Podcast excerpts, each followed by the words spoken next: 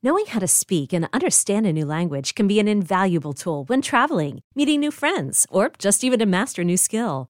But it's not always simple when you're bogged down by textbooks and structure classes. That's why so many people trust Rosetta Stone. Rosetta Stone is the most trusted language learning program, available on desktop or as an app. It truly immerses you in the language you want to learn, like Spanish, French, Italian, Chinese, and more. You won't just be studying English translations. The Rosetta Stone intuitive process helps you pick up a language naturally, first with words, then phrases, then sentences. Don't put off learning that language. There's no better time than right now to get started. For a very limited time, listeners can get Rosetta Stone's lifetime membership for 50% off. Visit rosettastone.com slash rs10. That's 50% off unlimited access to 25 language courses for the rest of your life. Redeem your 50% off at rosettastone.com slash rs10 today.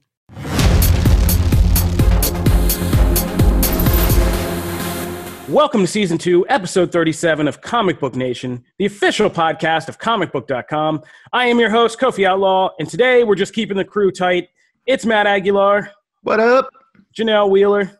Hey, everybody.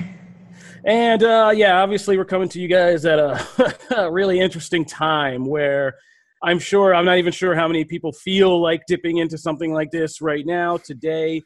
But then again, on the other hand, we also know there might be a lot of people looking for just this kind of thing to take their minds off, you know, the world crumbling and whatnot. So we thought we'd be here today and uh, kind of do what we do to try to help you guys, and because there's a lot of ways to help.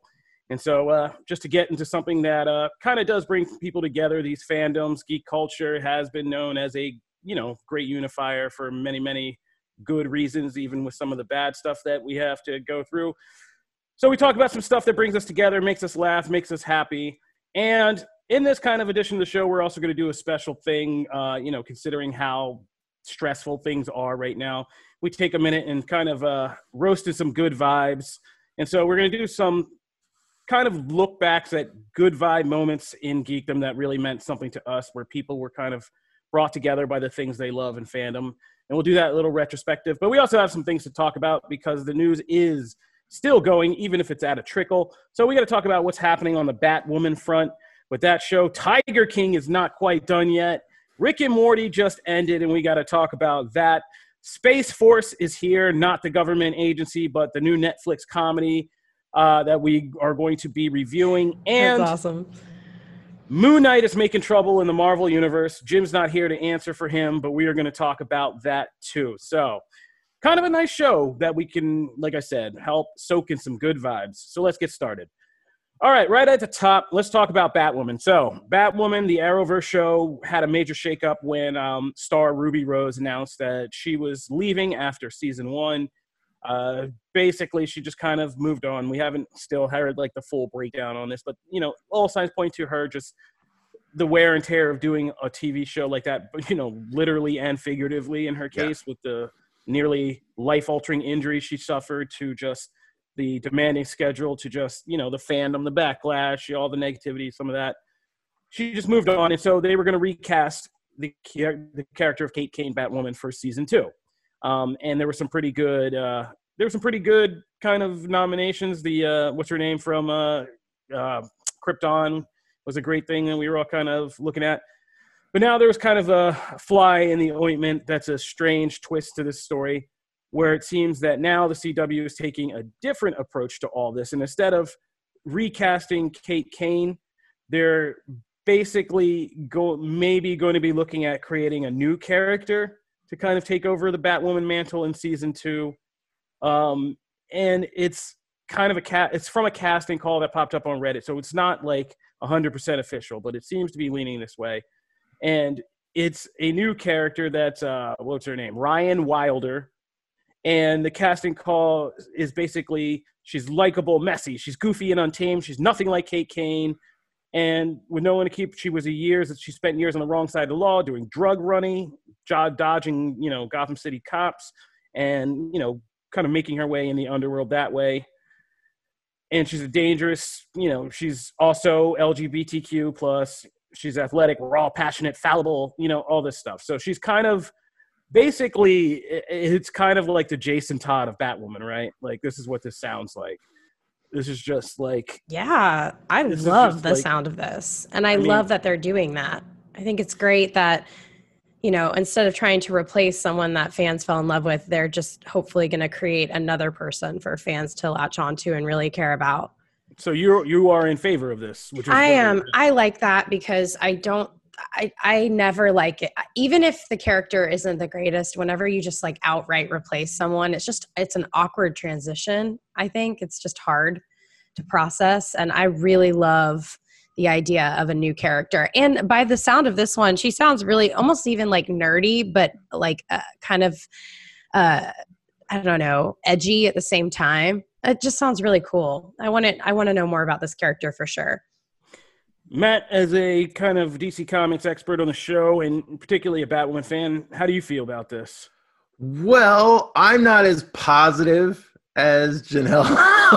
Uh, but I- Surprise! uh, I'm not as positive, but no, but I love that, and and I I feel like you are going to get both camps here. For me personally, I feel like the only reason you do something like this is because you think at some point Ruby would come back, whether that's a permanent thing or as a cameo deal. So you don't want to you want to leave that opportunity open because that would be a, a big ratings draw at some point if she did want to come back as the character. You write her out and then leave it open. Um, yeah. I mean, for me, this this show is about Batwoman, and Batwoman is Kate Kane. So, if for me, it's like kind of hard to, oh well, we're just gonna put another like that's not what I'm watching this show for. Um, and be, it's different if it was like four seasons in, I would get it. I would be like, look, you can't. This this character has been established completely. There's a whole arc don't muddy the waters and just bring in somebody else and give a different vibe. But it's one season and we know why, like, or as far as like she's leaving of her own volition. It wasn't like she was forced out, it wasn't because of some contract drama. She's leaving. So for me, one season in, it's far easier to just be like, put someone else in the role, let them run with it, and go from there. If it was, you know, four or five seasons in, I would get the kind of awkwardness of maybe not being able to just fully be on board. But for me, this is not what I'm going to a Batwoman series for. I'm going to see Batwoman, and Kate Kane is not really that character. She's not that go-lucky, whatever. There's like a bunch of other characters, and I'm totally cool, by the way, of them bringing in this character into the series and making like her a part of it. And even if you want to pass the baton at some point, okay. But like again, just as a coming from where we are with the current scenario, uh, I don't, I don't love this. Just, just Really make good it- point. You're, you're like you're overcomplicating it. Just put the Yeah. put the person in, let them run with it, and you know, don't make it so complicated. Yeah, So- I mean, as our own Russ Burlingame, who he and his kind of team are are DC TV experts uh, here at comicbook.com, and they always have great great breakdowns on all this. And he was kind of saying that this sounds like they're just mashing up Cassandra Cain's edginess Yeah. and Stephanie Brown, kind of like a, for more of the goofier side and lighthearted stuff. And like, I don't know, It- it- yeah. My only concern is I don't, I don't I don't mind the idea because I, I have to kind of stay consistent in my belief that comic books are co- about constant reinvention Mhm. and, and, and kind of building new stuff. That that is what they are and new creative visions. So I have to kind of stay consistent with that. But the only thing I kind of got tripped up by was this just sounds like the description of like a TV focus group character casting, Yeah, like where everybody's just like. She's goofy, but she's edgy. She's this. she's that. She's this. Oh, and she's LGBTQ, guys. Oh like, my god, you like- need to do the introduction. And it's just So like, great.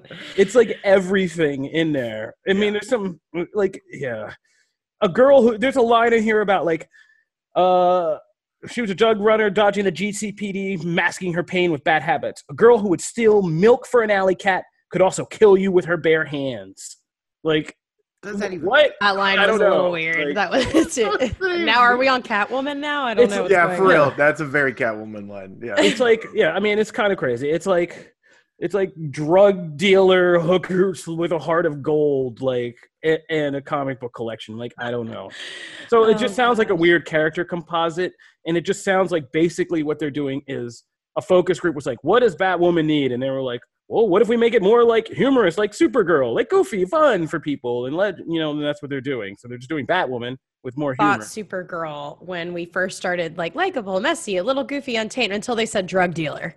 I was like, oh, it's Super Well, that's the Gotham. City part. They're like, yeah, that's the Gotham City part. Is you know, in Gotham, it's you're all those things, but you're also slinging heroin or whatever. Like, and like yeah. and that's not any hate by the way on like stephanie brown cassandra cain i'm i'm a giant stephanie brown fan uh and loved her time as like batgirl and uh her spoiler stuff like it, it's great and those characters by themselves are awesome i don't necessarily need an amalgamation of all No. of them and then with a batwoman label like to me none of that jives but you know i'm i'm Uh, and- interested to see what they do and I'm just kind of uh, one thing I'm just bummed about is during Crisis, and we're going to move on. But during Crisis, like the Kate Kane kind of um, what's her name, uh, Supergirl's alter ego, Kara Danvers, like that whole relationship and personality mix, like that was like the closest thing we've seen like to a really good Batman Superman kind of bond i on these live action shows. Like they were great together, and I was really looking forward to seeing Ruby Rose and Melissa Benoist like kind of like do that, do something together like a world's finest because they really got that dynamic down and they were really fun. Like, and so Yeah. I'm kind of bummed we're losing that uh, altogether. But all right, let's move on. We got to keep going. Uh, let's talk about Tiger King because Tiger King is not done, guys. We are not done with Tiger King Gosh. yet.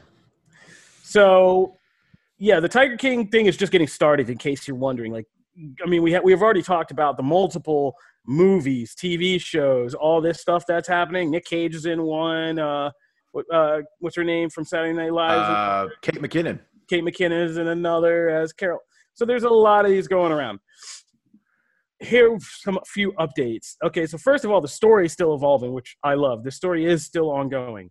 So it looks like in a move, Carole Baskin has now swooped in and seized control of Joe Exotic's zoo, which we saw in Tiger King. The whole story was it, how Joe Exotic had the zoo, and then it went to Jeff Lowe, the guy who came in, you know, the always wearing the biker stuff. Jeff Lowe yeah. uh, banging his wife and the nanny, Jeff Lowe. Um, so, like, yeah, he was all making a big thing, and even in the Tiger King follow-up special about how this new zoo he was making and how great the GW zoo and like how it was going to be such this great reinvention and everything. But apparently, like you know, Joe, excuse me. It's no surprise here that Joe Exotic had some shady dealings going on, guys, if you can believe that.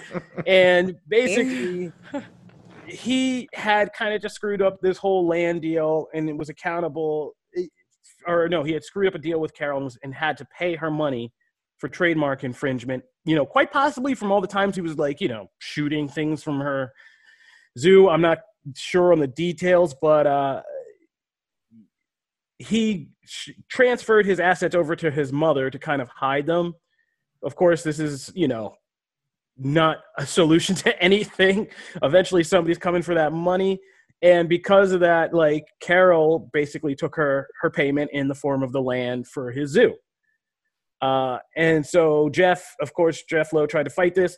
Now lost. Now Carol owns the land for the zoo.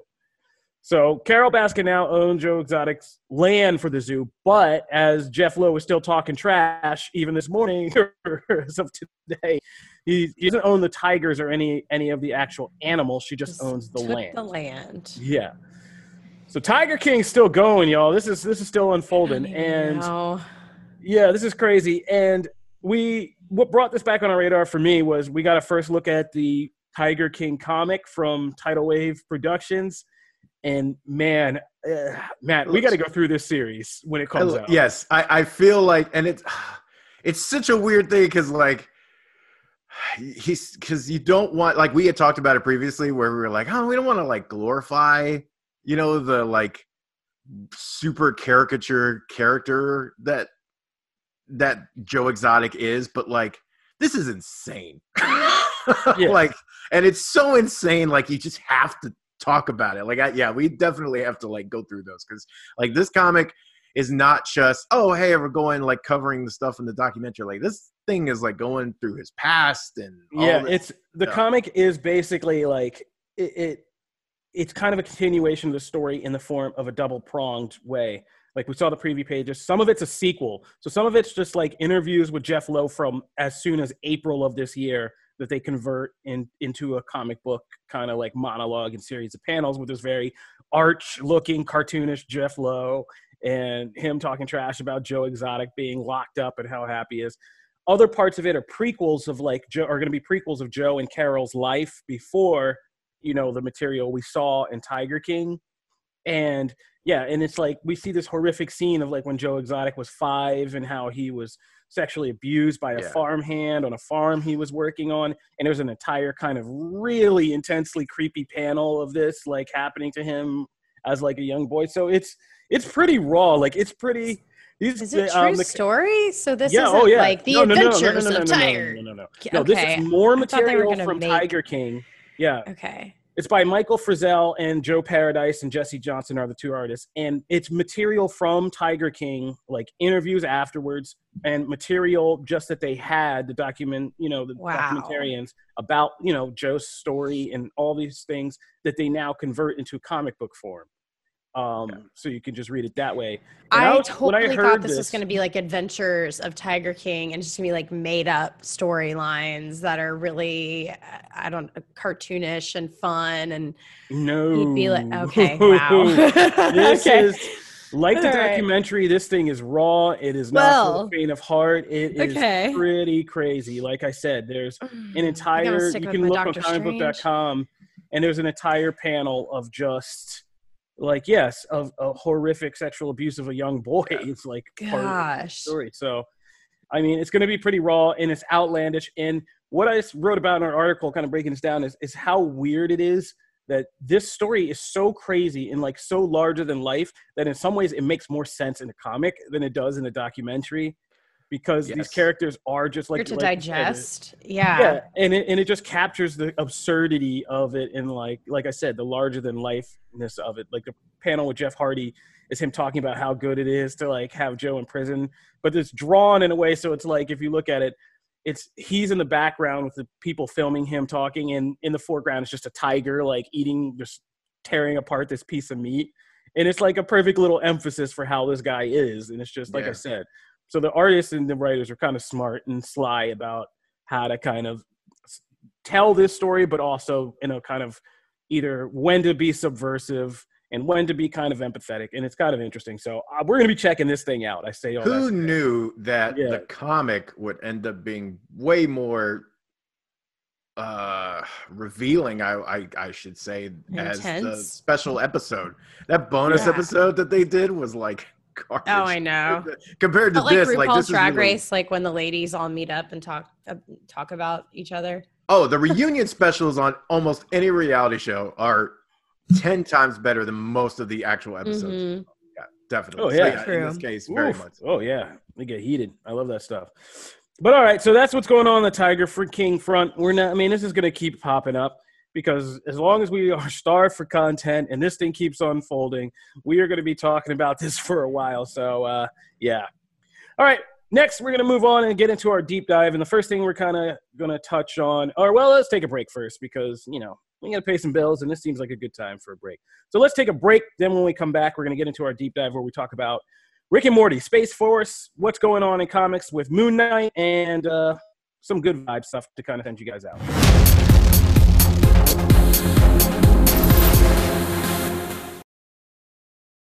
Is your child struggling with a specific subject or need help with homework? Are they asking questions that you're not sure you can fully answer? IXL Learning is an online learning program for kids. It covers math, language arts, science, and social studies. IXL is designed. This program will improve your kids' grades. Studies done in almost every state in the country. The kids who had IXL are consistently doing better. Powered by advanced algorithms, IXL gives the right help to each kid no matter the age or personality. And it doesn't have to eat up all your time. One subscription gets you everything for all the kids in your home, pre K to 12th grade. So don't miss out. One in four students in the U.S. are learning with IXL. IXL is used in 95 of the top 100 school districts in the U.S. Make an impact on your child's learning. Get IXL now. And listeners can get an exclusive 20% off IXL membership when they sign up today at IXL.com/audio. Visit IXL.com/audio to get the most effective learning program out there at the best price.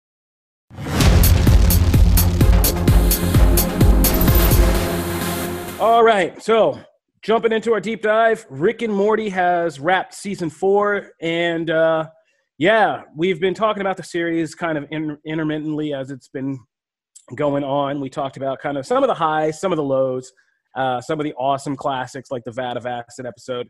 But uh, with the season four finale, fans finally finally the showrunners and i love justin roiland and dan harmon for just like what assholes they are sometimes but they finally gave fans the thing they wanted which was the kind of next step in the serialized canon stuff of the show.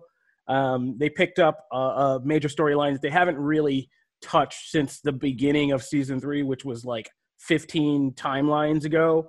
Uh, and it basically had to do with and a lot of the other kind of lingering mysteries from season three they did. They did everything but evil morty so sorry evil morty fans we still don't know about that um, in the citadel of ricks but they did the whole kind of lingering feud between rick the galactic federation they finally answered the mystery of the clone beth mystery from the end of season three of whether you know rick's daughter beth was he did he clone her or was she still the original one um, and yeah we kind of pushed that and a bunch of other storylines with Bird Person and Tammy. And if you know Rick and Morty, you know what I'm talking about. All these storylines forward. And for as much as they seem to really kind of have grind ground been grinding their teeth this season, uh, Roiland and Harmon about having to be forced into the mold of doing like serialized canon and all that stuff.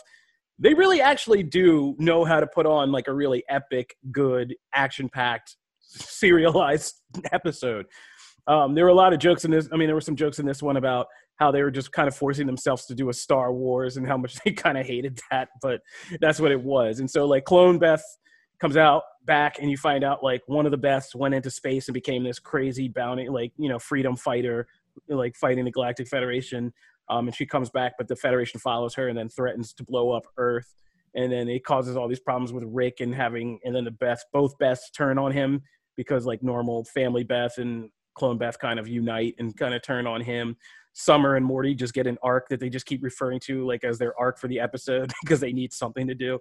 And so they learn to be a better brother and sister while fighting over this invisible belt. It's like crazy. Um, yeah, and like the highlights, of course, are like yeah, Tammy. They finally settle this whole thing with Tammy, who used to be Summer or Summer's best friend, and turned out to be a galactic agent who killed Bird Person, Rick's best friend. Uh, Bird Person is resurrected as Phoenix Person, the cyborg version. They have the epic fight with Rick that is like probably one of the series' best fights. Um, yeah, but in the end, it all ends. I say all that to say with at the end of every Rick and Morty like season, there's always this kind of meta commentary on like what has changed in the show over the season and like what's where that leaves us for next season. And in this one, it's kind of more serious and sad that Rick kind of loses control of his family. Both Beths turn on him, like I said. The kids just think he's a POS, and Jerry even gets like some licks in on him, and they're just like, and so he's all alone.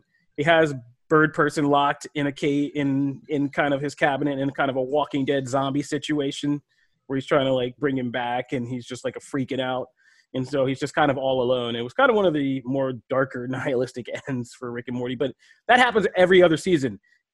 Every odd season ends on this kind of manic note of like Rick freaking out about how the next season's going to be awesome and he's just going to do whatever he wants and it's going to be these crazy monologues. And then every even number season ends on him like in some dark, depressing place. So it's like a manic depression thing. I don't know. Uh-huh.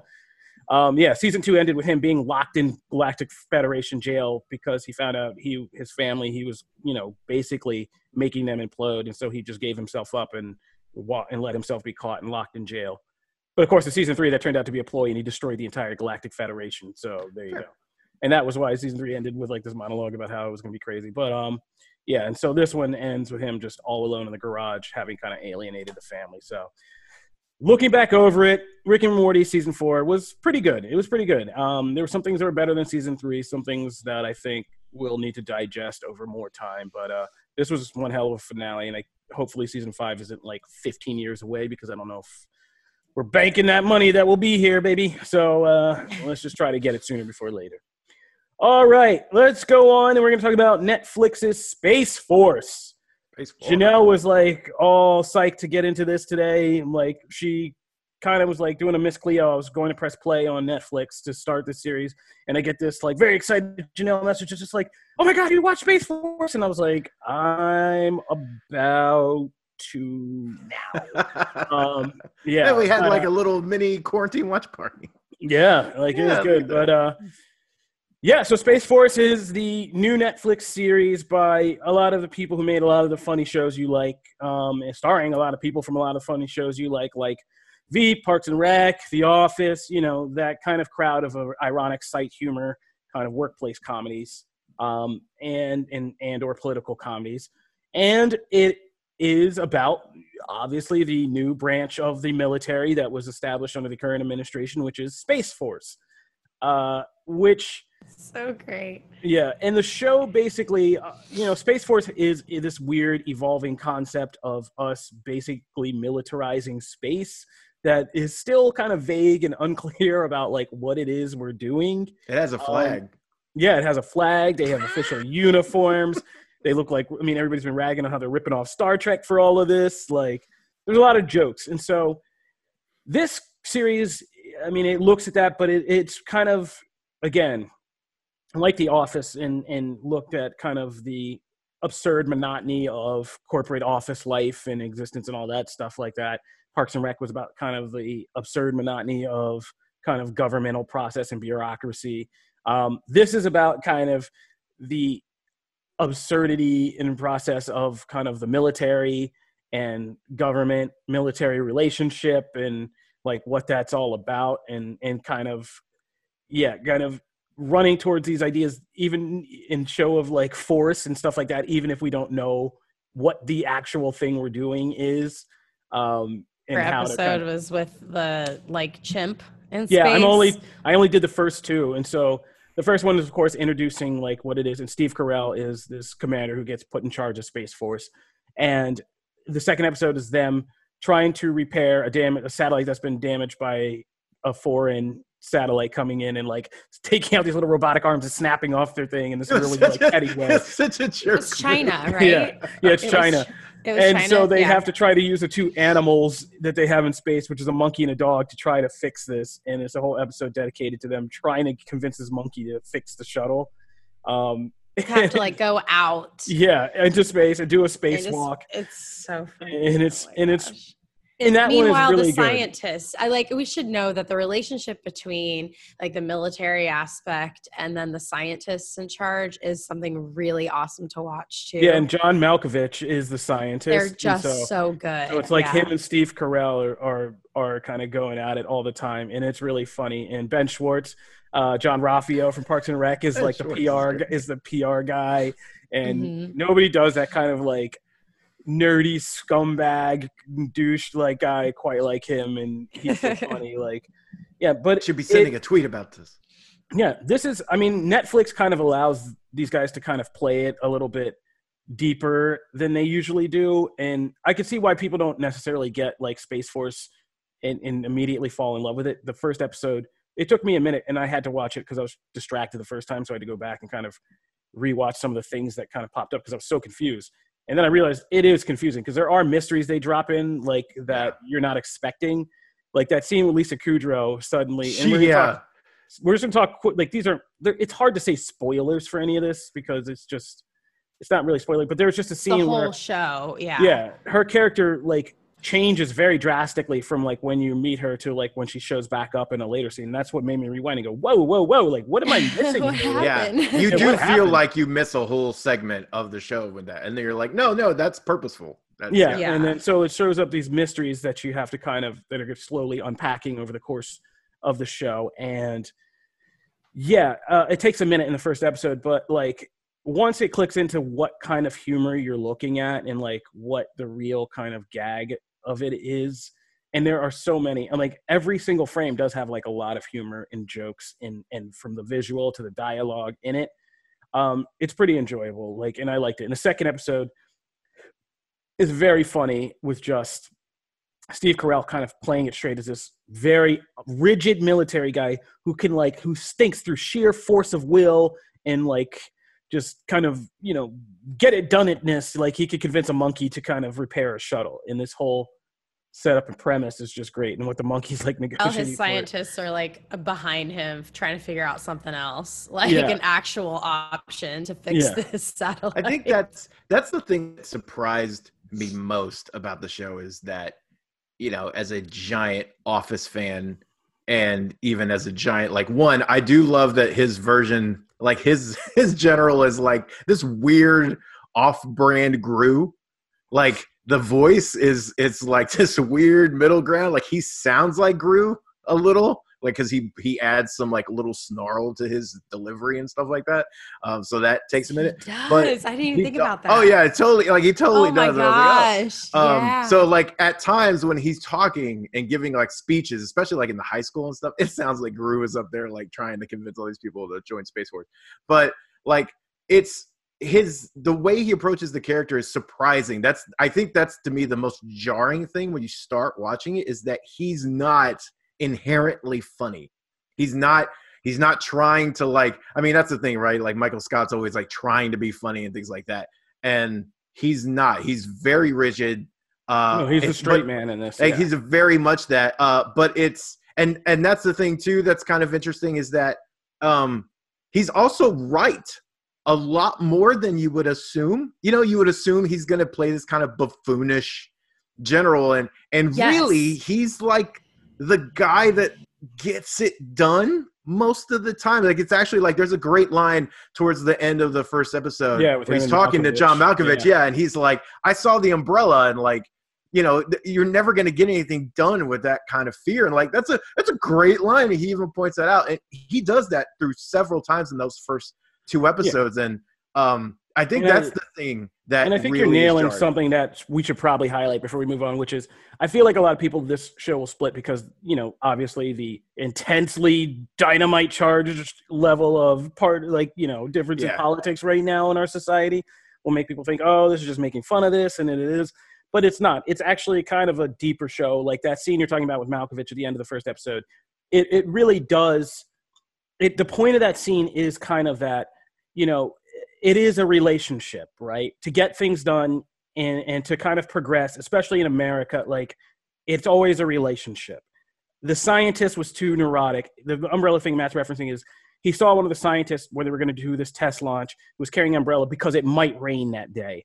And he kind of assessed that this guy was going to be too scared and too neurotic to kind of just go for it and you know not wait for the the perfect exact time to launch this rocket and just kind of you know do what they had to do to get it up and, and get it done where he pushes them and they all think it's going to go disastrously but it works out. And then the scientist says john malkovich is like how did you know like that like that this would work? And he was like you know i didn't but i knew i saw that guy with the umbrella and i knew that we would never get this done with that kind of thinking.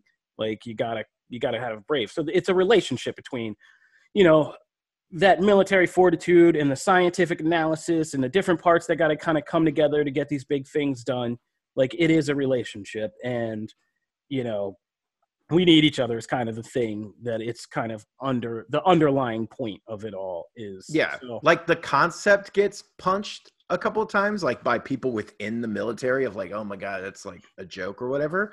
But like the evil military branch, Yeah. like the one that you're rooting against. I always thought when the story started that we were going to be rooting against Space Force because of the whole like premise and like where it's coming from. But then you start to kind of go, well, they're the underdog, and I kind of want them to like Yeah. excel because they could do something really great. that's yeah, they're not the so funny- constant punching. bag. Yeah. The Yeah, character so- kind of like when he got assigned to it, it to begin with, he was kind of like, ha, ha, ha, like he thought it was a joke. And then when he got assigned it, he's like, "Well, then I'm going to take it serious." And it's it's funny because he thought it was a joke too, and then it Yeah. turns out it's real.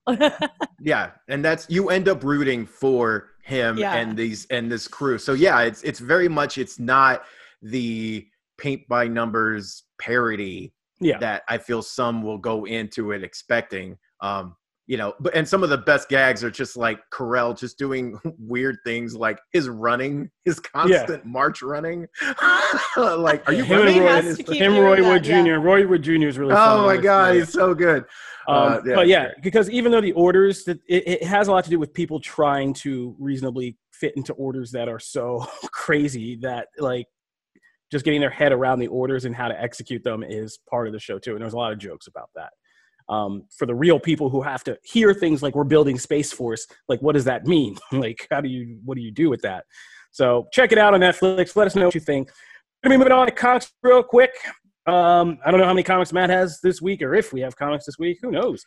Um, but I think everybody's on a pause right now, or I don't know. But so, anyway, yeah, I mean, we do have comics. It's a smaller amount this week. okay. week. Well, Uh, let's just start with what we were uh, talking about. You mentioned last week, and Avengers is running this new storyline called uh, "Is Age of Khonshu," right? Like, Mhm. yeah. And uh, I checked that out, and I thought it was interesting. I thought we should just touch on that real quick because this was a good one to talk about. Because Moon Knight is coming to the MCU. Uh, we've had a lot of Moon Knight conversations. There's a lot of Moon Knight stands in this crew, um, and now Moon Knight's kind of turning out to be kind of a D in the Marvel universe. He's going around and he's pulling a Baron Mordo from the movies, and he's stealing kind of the uh, abilities of several key people in the Marvel universe. And this is all at the behest of the god he works for, Khonshu, who apparently needs Moon Knight to do this to prevent some kind of oncoming apocalypse. So, yeah, he uh, in this first thing he takes out uh, Iron Fist. which is one of the coolest, Yeah, I think, sequences. Yeah, he takes Oh, yeah. out uh, Iron Fist. Um, Doctor You could Strange. Yeah, Doctor Strange. He gets the Eye of Agamotto.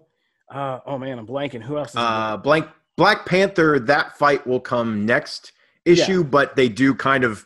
There is this like overwhelming, like, oh my god, there's an army of mummies. and oh, and pharaohs. Mule, oh, Mjolnir. Okay, I He need to takes get in on this. Yeah, and he Yes. takes out Thor. oh He- my gosh. Yeah, in like this awesome way. So basically what Age of Khonshu is doing is is delving into Mark Spector's the mystical aspects that he serves, which you know come up in different ways in the series, but now there's this prime directive from Khonshu that he needs to prevent some kind of calamity. Um, and basically he's going to need these powers, all of these powers to kind of do it. And so he's collecting powers that are in some kind of way related to the moon, which is really interesting. Uh, and there's all these kind of things about how when he goes to fight each of these people, he's talking to them and kind of telling them and explaining their relationship to why Khonshu and like Mjolnir is like the best one. So Like- good. He kind of schools Thor on like not understanding what his hammer is and like what the Uru metal that it's made from is, and he basically says it's like moon metal, so therefore it's under Khonshu's jurisdiction. So he beats Thor with Mjolnir, which is crazy. Um, and so like yeah, and it, what's interesting about this and what I liked about this first issue is, and and I'm read it really fast, so I'm kind of unclear because I haven't checked in on Moon Knight like recently.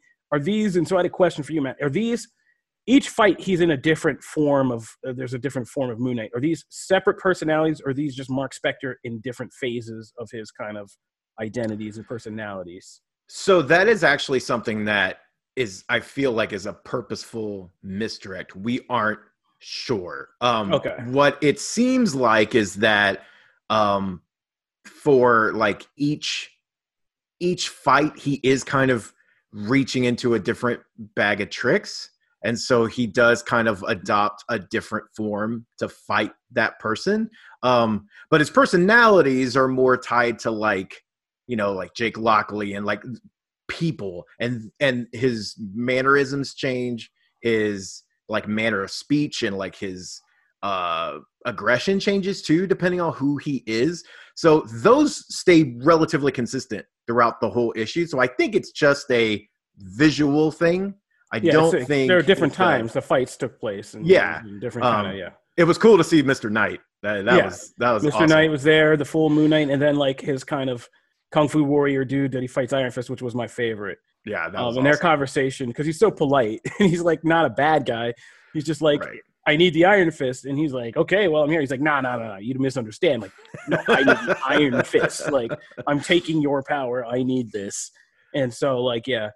So, you know, these always, these crossover things get really, they can go be hit or miss. But uh Age of Khonshu, the start was really good. I thought this was really interesting. And I, it's really interesting how they're kind of spinning all this Marvel mythology back towards Moon Knight um, who is a character who has often been overlooked in, in Marvel at different periods. He gets lost in the waves, then he pops back up because he can't you can't keep a good Moon Knight down, but uh, Marvel's Batman down. But uh, yeah, he this is kind of one of the more interesting things, and and I'm looking forward now to seeing how they expand the mythology of Khonshu and his influence in the Marvel universe and how important or not of a god he is. in, Yeah. in mythology, and it seems like he's getting a much bigger kind of role in Mythos reveal. So we're gonna be keeping our eyes on that one because that was a that was a good read. I think one of the coolest things that um, Jason Aaron does, and because Jason Aaron did the same thing, ironically, with Thor, uh, with when he went and essentially reworked and also added in and expanded all of Thor's mythos in a huge way. I mean, you know, Jane Foster's Thor is all under Aaron's, you know, kind of era, and what he added and, and expanded upon. He's doing the same thing with with Moon Knight, and that's like one of the coolest things that like when Iron Fist approaches Moon Knight, it's very much in a like, oh, I know you. Like it's a snap your fingers, as Kevin Hart says, like a snap your fingers, like, oh, I know you. Hey, we should have teamed up by now, and like a lot, a lot. Like he's he's regarded as kind of like this fanatical dude that like you kind of team up with if you have to, but he's always kind of on the outskirts. And like Doctor Strange kind of has the same demeanor towards him. Uh, Black Panther is a little different. Um, but you know, Thor is very much the same thing. Like it kind of talks to him like a like an afterthought. And that's the kind of thing that like Mark Spector is always so lost in his in his own uh craziness sometimes in his own personalities and he's always in his own head Dude, my So favorites are scenes of him talking to himself and Khonshu, just Right. like sitting in a room by himself. and like they're like I love those like in- and like where they would have all you know his personalities and then Khonshu just all like talking around a table or like sitting there debating stuff. So if you like take that out and you go like if Spector was ever just solely focused and didn't have all that stuff to kind of deal with, like this is what the dude could do. And uh the yeah, the Thor scene is the best thing because he beats him up with his own hammer. He literally calls like all the moons of like from across the universe uh, to converge on one place. Like it's really oh, I forgot about Really that cool. small detail. He imprisons him, doesn't he? yeah, in- in a moon, in a series of moons, and pones him with his hammer because, of course, yeah, he doesn't. Again, like these powerful heroes, and Doctor Strange, it happens too. These powerful heroes sometimes get lost in their own ego a little bit, and they get lost in their own abilities, and Oh, you have to kind of ground them with someone who doesn't think on that level. He's a very he's lost in his own stuff. So when he can expand, he, he kind of pulls them down to earth. It's interesting to see Aaron dissect that. And I'm very curious to see like what the threat is and also what else he can add. You know, oh, he also jacks Ghost Rider's car. Oh, that's right. I forgot. Robbie Charlie. Reyes. He, like, yeah, he jacks his he jacks his hot rod. Like that was really cool. What? Yeah, that was wasn't that Mr. Knight? yeah, Jolie Yeah, just Oh my that was a great down the scene. street. Yeah, So good. Yeah. That's Yeah, great. that's that's a great one. Just pulling a Grand Theft Auto. All right, so we're gonna be keeping our our uh, eye on Avengers: Age of Khonshu, one of many crossovers happening this summer that we'll probably be talking to you guys about. Moving on, let's end the show. We're gonna soak in some good vibes, like I said. So we're gonna go back. The world is kind of really divided and violent and crazy and in upheaval. So we thought we'd try to just share some memories about times that were really good that had to do with uh, geekdom or fandom, and times you felt like you know, you felt like they things had really come together under that umbrella and it really meant something to you. So I'll kick it off. And mine's kind of broad, but when I was really thinking of all the little specific moments, I, I kind of reached one. I found I had like a lot of them pooling into one place. And that turns out to be um, the year 1990. The year was 1999. And uh, yeah, the 1999 year movie, uh, movies really kind of changed my life uh, in a big way and there were so many happy memories that I found like contained under that one year of that bubble. And people have done lots of writing and look backs about this and kind of like asking is 1999 possibly like the best year in movies ever? Uh, you'll find a lot of articles in that, and it, and it is quite possible. Yes, I was a senior in high school, dating myself. Um, not dating myself in high school. I am now dating myself by saying that. Um, jeez. That's But, great. uh, I love it. yeah, it. uh, um, I'm old, but yeah, I was a senior in high school, and that was a year that I realized things had changed, and it did change. Blockbuster movies kind of entered that new phase that we are in. Like a lot of times, people had genres of movies they liked, they had stars they liked and saw. You went to see a Stallone movie, or you liked sci-fi, or you did this. But 1999 is where movies became so big that they became just like global phenomenons that really became the focus of the zeitgeist. We're talking like this was the year of The Matrix, Fight Club, American Beauty, uh, the Phantom Menace, like oh man, Varsity Blues, The Mummy, The Sense, Office Space, Boondock Saints, Blair Witch, Eyes Wide Oh my Shut, The Iron Giant, Deep Blue Sea, Mr. Ripley, Being John Malkovich, uh, Virgin Suicides, The Wood, Wild Wild West for Matt, um, Never Been Never Been Kissed, Galaxy Quest. Oh, Deuce Galaxy Bigelow, Quest. Galaxy Quest. Yeah. So Deuce good. Bigelow, Entrapment, The Thomas Crown Affair, Three Kings. Man. So, why this was so important to me was just taking a handful of those uh, The Matrix, Star Wars, The Sixth Sense. I went to a high school that is very small. It's almost like a private school size, and it's very much a microcosm. There's a lot of different people there, uh, like heavily Jewish community. We had problems that year with white nationalists invading our school. My mom set up an FBI sting in our school to kind of look into that. That's a whole separate story, but one thing that was interesting is we were all leaving high school and i saw like everybody in my high school kind of unite over over talking about movies because we had nothing to do. We go to lunch we sit out on this place called the tombs. We were seniors we were leaving we didn't care. But everybody started kind of uniting and having these mass discussions about the matrix or about star wars or later when we were just hanging out in summer we talk about the craziness of the sixth sense and that twist and everything and everybody just was always talking or deep blue sea and sam jackson and what happened was Blair Witch real? You know, all these conversations that began. Fight Club blew people's minds. American Pie came out. So we had these in Varsity Blues. And so we actually had these moments where we all went to our town theater together. We all were there to see Star Wars. We were all there to see American Pie. We were all there to see Varsity Blues and cheer. And we snuck in beers and did all that.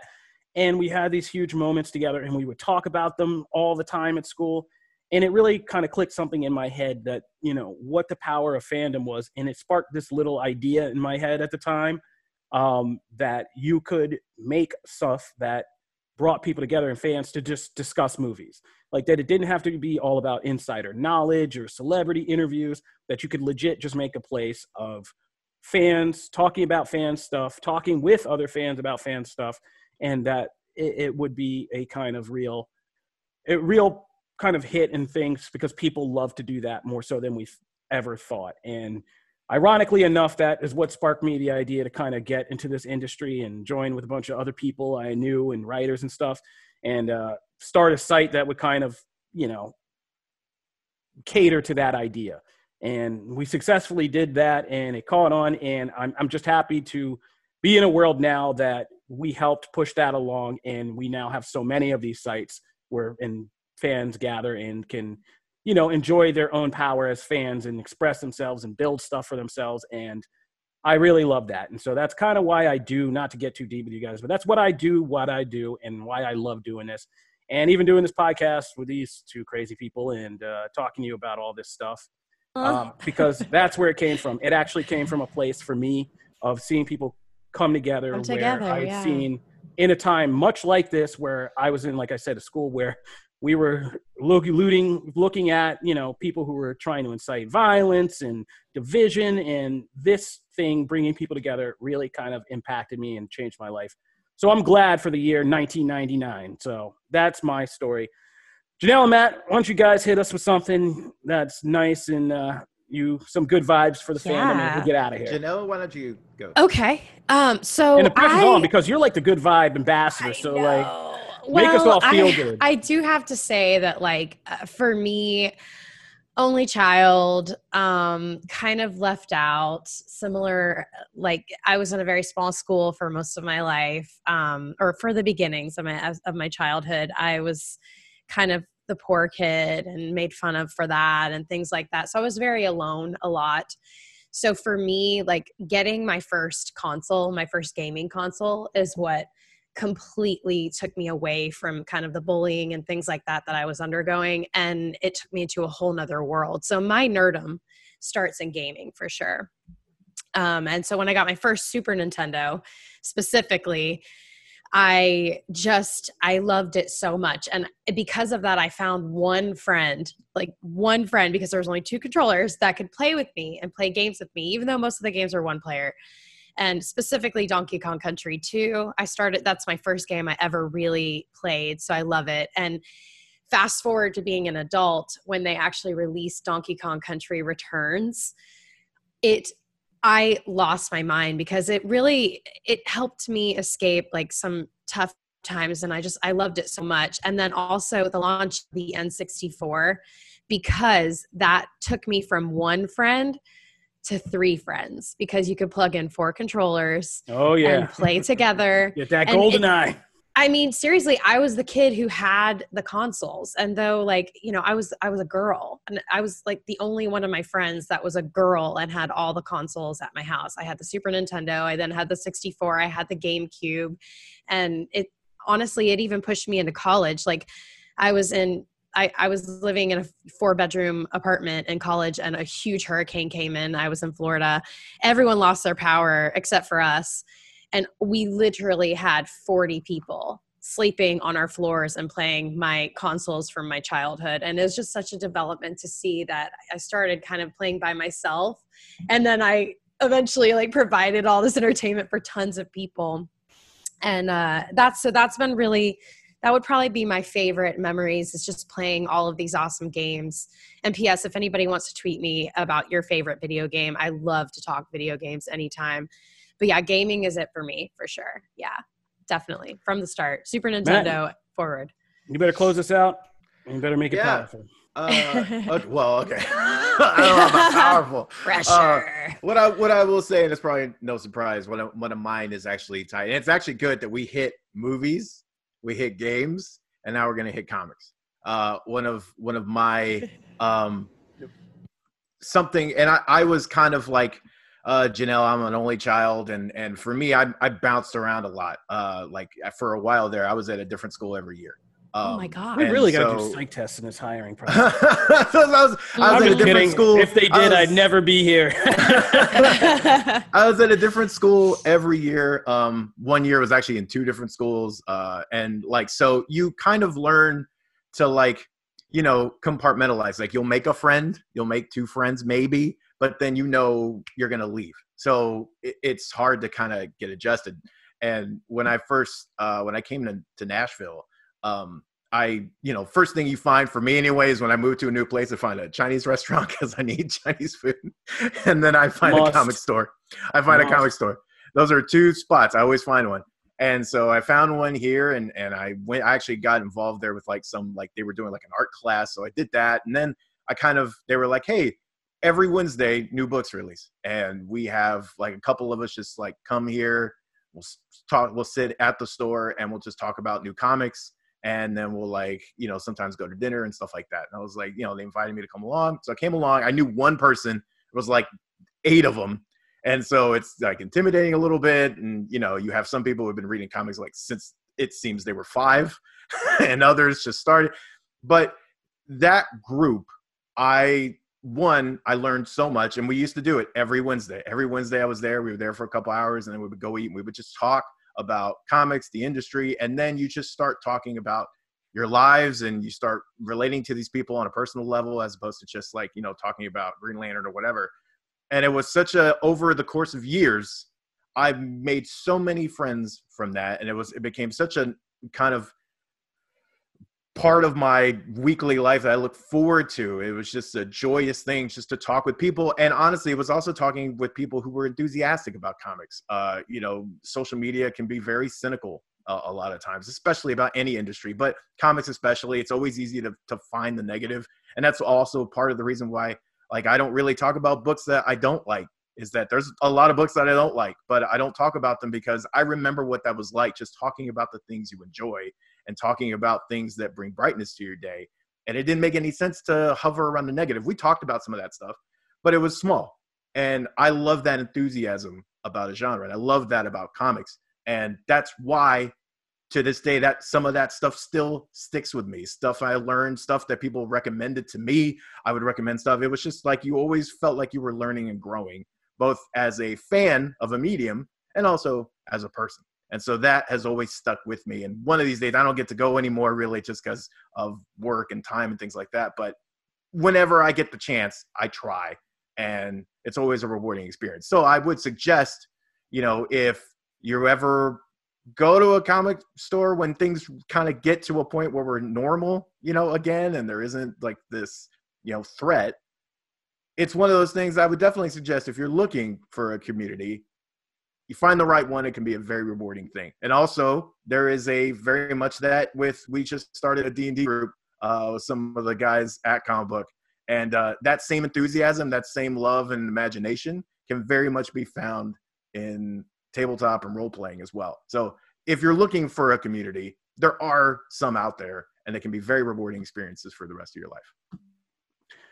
Okay, I was with you to the end. The D and D thing, you lost me, but I was with you on the. you should try it. I, I, it would Don't- be very interesting. Oh, I, I, I, I've been there, buddy. I have been in the McDonald's doing that. Awesome. Don't, yeah. we'll talk about that. um, yeah, but uh, good thing. I like how you brought it all around to don't hover around the negative aspects and uh, talk about the indulge in the things you love. All right, that's a good way to end. That'll do it for this episode of Comic Book Nation. We want to thank you guys for tuning in. If you were looking for a safe haven to be in, I hope we can provide one as a distraction from quarantine, social tensions, personal stuff, everything that's going on in this wonderful year of our Lord 2020. Uh, we put up new episodes every Wednesday and every Friday on comicbook.com where you can find a subscription to our RSS feed and get regular updates about the show. Or you can subscribe on your favorite podcast platforms. We're on iTunes, Stitcher, Spotify, Google Podcasts, Google Playlist. You can tell your Amazon Alexa device to fire up Comic Book Nation podcast, or you can see our smiling faces on the comicbook.com YouTube page. If you want to chime in on anything we talk about, drop topics, or just say hello, you can hit us up at the hashtag Comic Book Nation, or you can find me at Kofi Outlaw. You can find me at Janelle Wheeler. And also, I just want to give a huge shout out. Uh, compendium number four of The Walking Dead was sent to me off my Amazon wish list by, by a podcast listener. So thank you so much for that. I'm so excited. That's Bruce, awesome. amazing. Yes. Okay. and where can they find you, Matt? uh, you can find me at Matt Aguilar CB. Awesome. All right, that'll do it. One day we will be back in the studio. And when we do, like I said, we're doing t-shirt Arama, baby. Janelle's sporting one right now. If you're watching, they are great t-shirts. I'm just doing the regular CB, not branding enough. But uh, we will be sending out a whole bunch. So go on iTunes, leave us a five-star review. And when we get back, we are going to go through all these quarantine five-star reviews. And we're going to give some bunch of people some t-shirts. So be sure to leave those reviews. Thank you again for tuning in for Comic Book Nation. You guys stay safe out there. Stay sane. Stay healthy. Check in with us if you need any of us if you need to, just to say what's up. And uh, we hope to see you next time. Peace.